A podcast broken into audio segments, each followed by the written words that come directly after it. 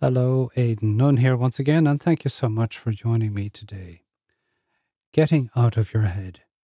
And this is going to be a short one today. You'll be glad to hear.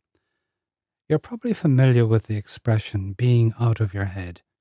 Now, I might at some time in the future talk about that, but it's not quite what I want to mention today.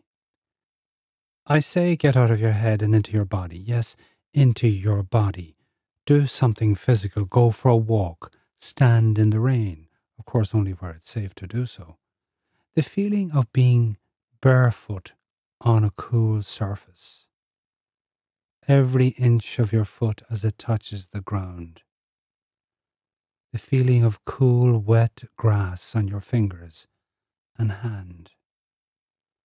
Allow one hand to reach over and touch your arm. The feeling of skin, warmth, coolness, perhaps.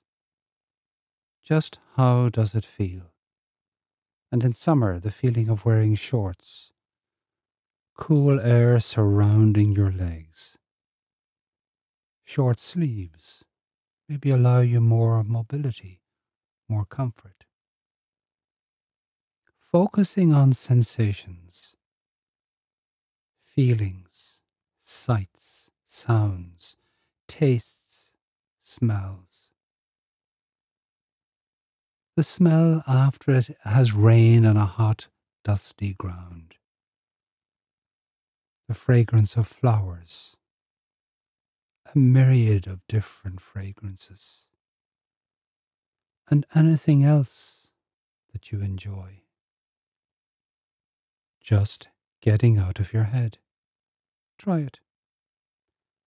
Be powerful. That's all for now. I'm Aidan Noone, and I'll thank you for listening, and I'll talk to you again tomorrow. Bye bye for now.